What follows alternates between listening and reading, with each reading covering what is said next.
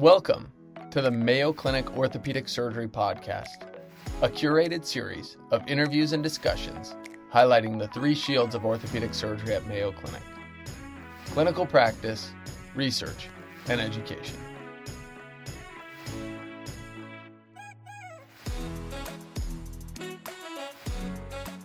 Welcome to the Mayo Clinic Ortho Podcast. I'm your host, Dr. Kelechi Okoroha, and we have the pleasure of having my esteemed colleague, Dr. Joaquin Sanchez Sotelo, here with us today.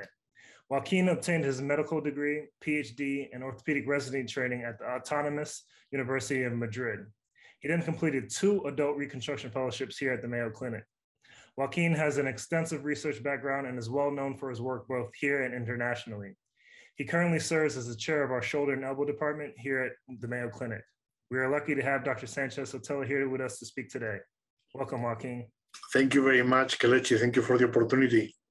So I thought today we would talk about new technology in shoulder arthroplasty, anywhere from 3D printing, preoperative planning, patient-specific uh, implants, and navigation, as well as mixed reality and robotics.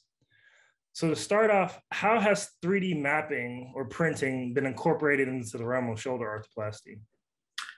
Well, that is such a great question, and it's interesting. When I was in training as a resident, then a fellow, and early in my practice, and we attempted to do a shoulder arthroplasty, all we used, to be honest, was X-rays at the beginning.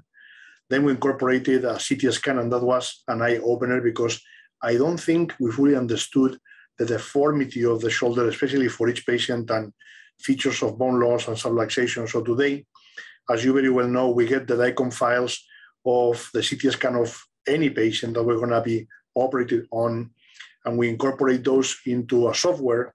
And there are many companies that provide software that is basically free of use. And then the software allows us to create a 3D rendering of the shoulder on a screen where you can rotate the models and you can uh, get different measurements of version, inclination, subluxation, bone loss. And then on top of that, you can actually do your surgery virtually, place the implants wherever you want, wherever you think the patient will benefit the most. So it really has transformed shoulder arthroplasty into a much more accurate surgery and also more personalized. So now we know where is it that we have to place our implants for each patient specifically based on their anatomy and deformity. That's great, Joaquin. And, and so that kind of goes into our next question. What is PSI or patient specific implants and, and how do they improve our accuracy and our outcomes when we're doing these surgeries? Yeah, so most shoulder surgeons use that acronym PSI for patient specific instrumentation. And in the very basic form, what that means is that once you have your plan with your software we described answering the previous question, you can actually order a guide that is 3D printed. And most of the times it is used for what we call the axis of rimming. So most systems, when you're preparing the glenoid, will base your preparation on a pin guide that is inserted and patient specific instrumentation allows you to place the pin exactly where you planned uh, your surgery. Okay. Is that also effective in, in kind of getting your glenoid in the right position? Because we know that's the most important part of the surgery. That's exactly right. So it will tell you what's going to be the direction of your instruments that will basically end up preparing the glenoid so that you can match your version, inclination, and depth of rimming to what you planned in surgery.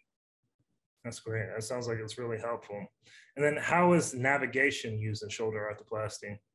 So navigation, to be honest, uh, is still in its infancy. As many people that may be listening know, navigation essentially means that you get some instruments that are called trackers, and you place some in the anatomy. So you're tracking the patient's anatomy, the bones essentially. You place some trackers in instruments, and then the computer through cameras will recognize the relationship between the anatomy and the instruments. And then real time, as you modify your instrument, you're going to see how the instrument rendering changes in the screen and allows you to target whatever angle you want or whatever depth you want. As of now, there is only one company that is truly established in navigation and it's only for the glenoid. So it's still starting and, uh, and going well, but I think we're going to witness this coming decade an explosion of navigation systems that are based on different things, visual trackers, mixed reality, eventually robotics. Okay. And so is that navigation that's in its infancy in the shoulder something that we've seen in the hip with total hips and total knees and robotics? Is that kind of what we're seeing kind of develop in the shoulder? Yeah, I think what we have seen in the lower extremity is that navigation was a first way to try to optimize the execution of the surgical plan. But if you go to meetings now or pay attention to what people are publishing, we have gone one step further into robotics. Now, there is a little bit of controversy there because some of the systems that people claim to be robotics are actually more sophisticated navigation without much robotics, you know. But in general, for hip and knee, now we're at a phase where robotics is being used or at least promoted widely, whereas in the shoulder, we're still at the navigation phase and again in its infancy. Yeah. Do you see that as something in the future where we're using similar robotics in the knee to kind of um, get our, our glenoid and shave off the bone on the glenoid as well? No question. So I think robotics, um, at least in my practice, I hope it will be truly revolutionary because robotics is basically a way to prepare the bones exactly to what you desire based on your plan. So the execution is perfect, but it has a number of features that are very appealing to me. One of them is that robotics is very accurate within maybe less than a degree and maybe less than 0.1 millimeters. Number two, it has this so-called haptic feedback that now we're used to it. For example, when you use an iPhone and you push on the screen for a long time, it vibrates. So it gives you feedback that is tactile. Right. With a robot, it's the same thing. You're preparing bone, and if you're going to go past what people call the boundaries, which is where is it that you don't want to go past because you will violate soft tissue, it will actually stop you. But the final thing is that you can prepare the bones with a very small instrument, maybe a burr. So as you know, one of the limiting factors of arthroplasty today is that oftentimes you have to divide and then repair the subscapularis muscle tendon unit. That needs protection, so patients are in a sling for four to six weeks. If we were able to prepare the bones of the shoulder through the interval region with a burr, potentially you could do the whole operation through the interval region, which means that you would be really soft tissue preserving and patients could throw the sling basically the day after surgery if they felt that the pain is well controlled. That's fantastic. That sounds like some exciting uh, things coming in the near future. And so that's a little bit about robotics. What about mixed reality? I know you've been really instrumental in developing that. Uh, can you tell us about mixed reality and how you use it in your practice? Yeah, of course. So robotics are coming, but they're still a few years away, I think. So mixed reality is one way you can navigate the shoulder. And uh, the way that uh, reality um, or mixed reality works um, is essentially by using a visor or a headset that will project into your eyes a combination of the real world and the virtual world.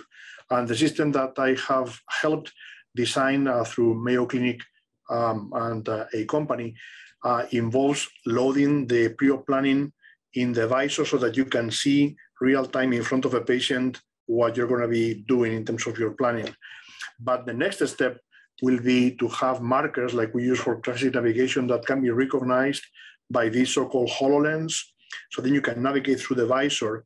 And the hope is that one day you can do what we call markerless navigation, where you can look at the field, the HoloLens will recognize the changing shapes of the bones, and without register, you can already start navigating. So I'm very excited about that technology that eventually will be surpassed by robotics or maybe it'll be used in different environments uh, together.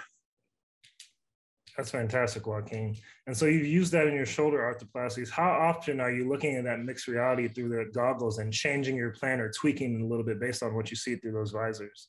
Yeah, so um, I don't find myself changing the plan so much. It's more that I can execute better the plan that I made. So mixed reality, as of now, uh, I wouldn't think that you would use it to change your plan. It's more to look at the patient's anatomy without having to go back to a different screen.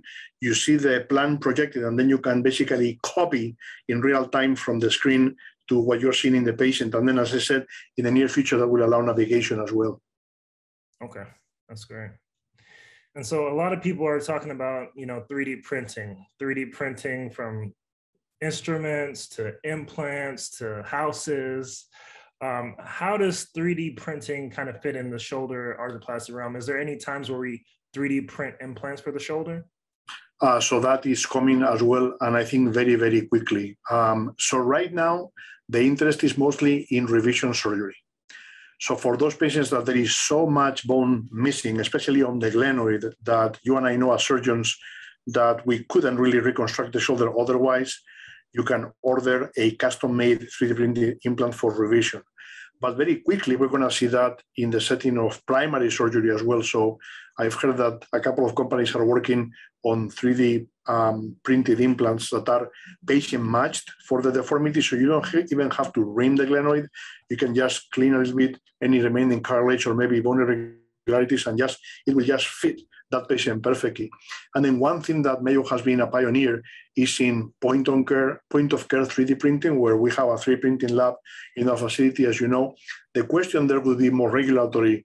Does a hospital have enough uh, documentation so that the FDA would allow printing implants in-house? I think that will be more for compassionate use, but there's no question that like with navigation, robotics, and mixed reality, in the next decade, we're going to see more and more implants that are printed for the patient. That's awesome. And so that's something you see coming in the near future here? Yes. Well, I'm already using 3D printing implants for revision surgery. Pretty soon we'll be using them for some more complex primary surgery and maybe in the future for everyone.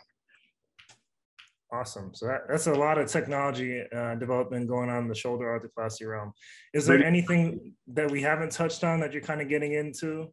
No, I just think that it's very exciting to think that things that we apply today in our daily life, like I'm always amazed about how much we have evolved with different computers, cell phones, watches, you know, things that we can do to improve our quality of life in general. I think medicine has lagged behind a little bit and part of the is because we have to make sure it is safe for our patients. But now it's really exciting because we're going to see an explosion of technology that I think is going to truly improve patient outcomes, which is what you and I really like. Yeah how often are patients coming to you asking you or, or can you do you do this robotic surgery or do you do 3d implants or 3d specific uh, instruments? Are, are patients coming to you asking about that? I get the question about robotics all the time. And part of it is because as you know our knee replacement partners at mayo use robotic surgery. Right. And we share patients right so right. they come to me and say hey dr so and so did my knee with a robot can you do it with a shoulder and I have to tell them, unfortunately, not yet, but it's coming. But, have, working on it. But I, I have other things I can use. So then I show them the pure planning software, PSI, mixed reality, and then the robot is almost here. We're getting there. Yeah, yeah, that's really awesome stuff, Joaquin.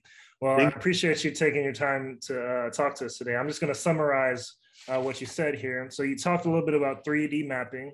You talked about how it allows us to better get a detail and accuracy in shoulder arthroplasty. You talked about uh, patient-specific instruments, which allows smaller instruments to be used.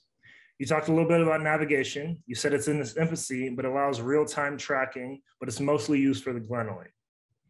You also talked about robotics and how it's a structured way to prepare the bone accurately for replacements.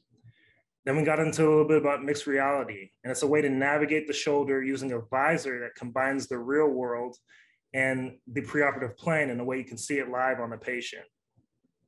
And then we talked about 3D printed implants. You're saying these are more, more used in revision shoulder arthroplasty for patient specific implants. Anything else, Joaquin? No, that's an excellent summary. Thank you for listening so carefully. You're awesome. Well, uh, thanks for stopping with us, Joaquin. It's a pleasure to have you today. My pleasure. Thank you very much.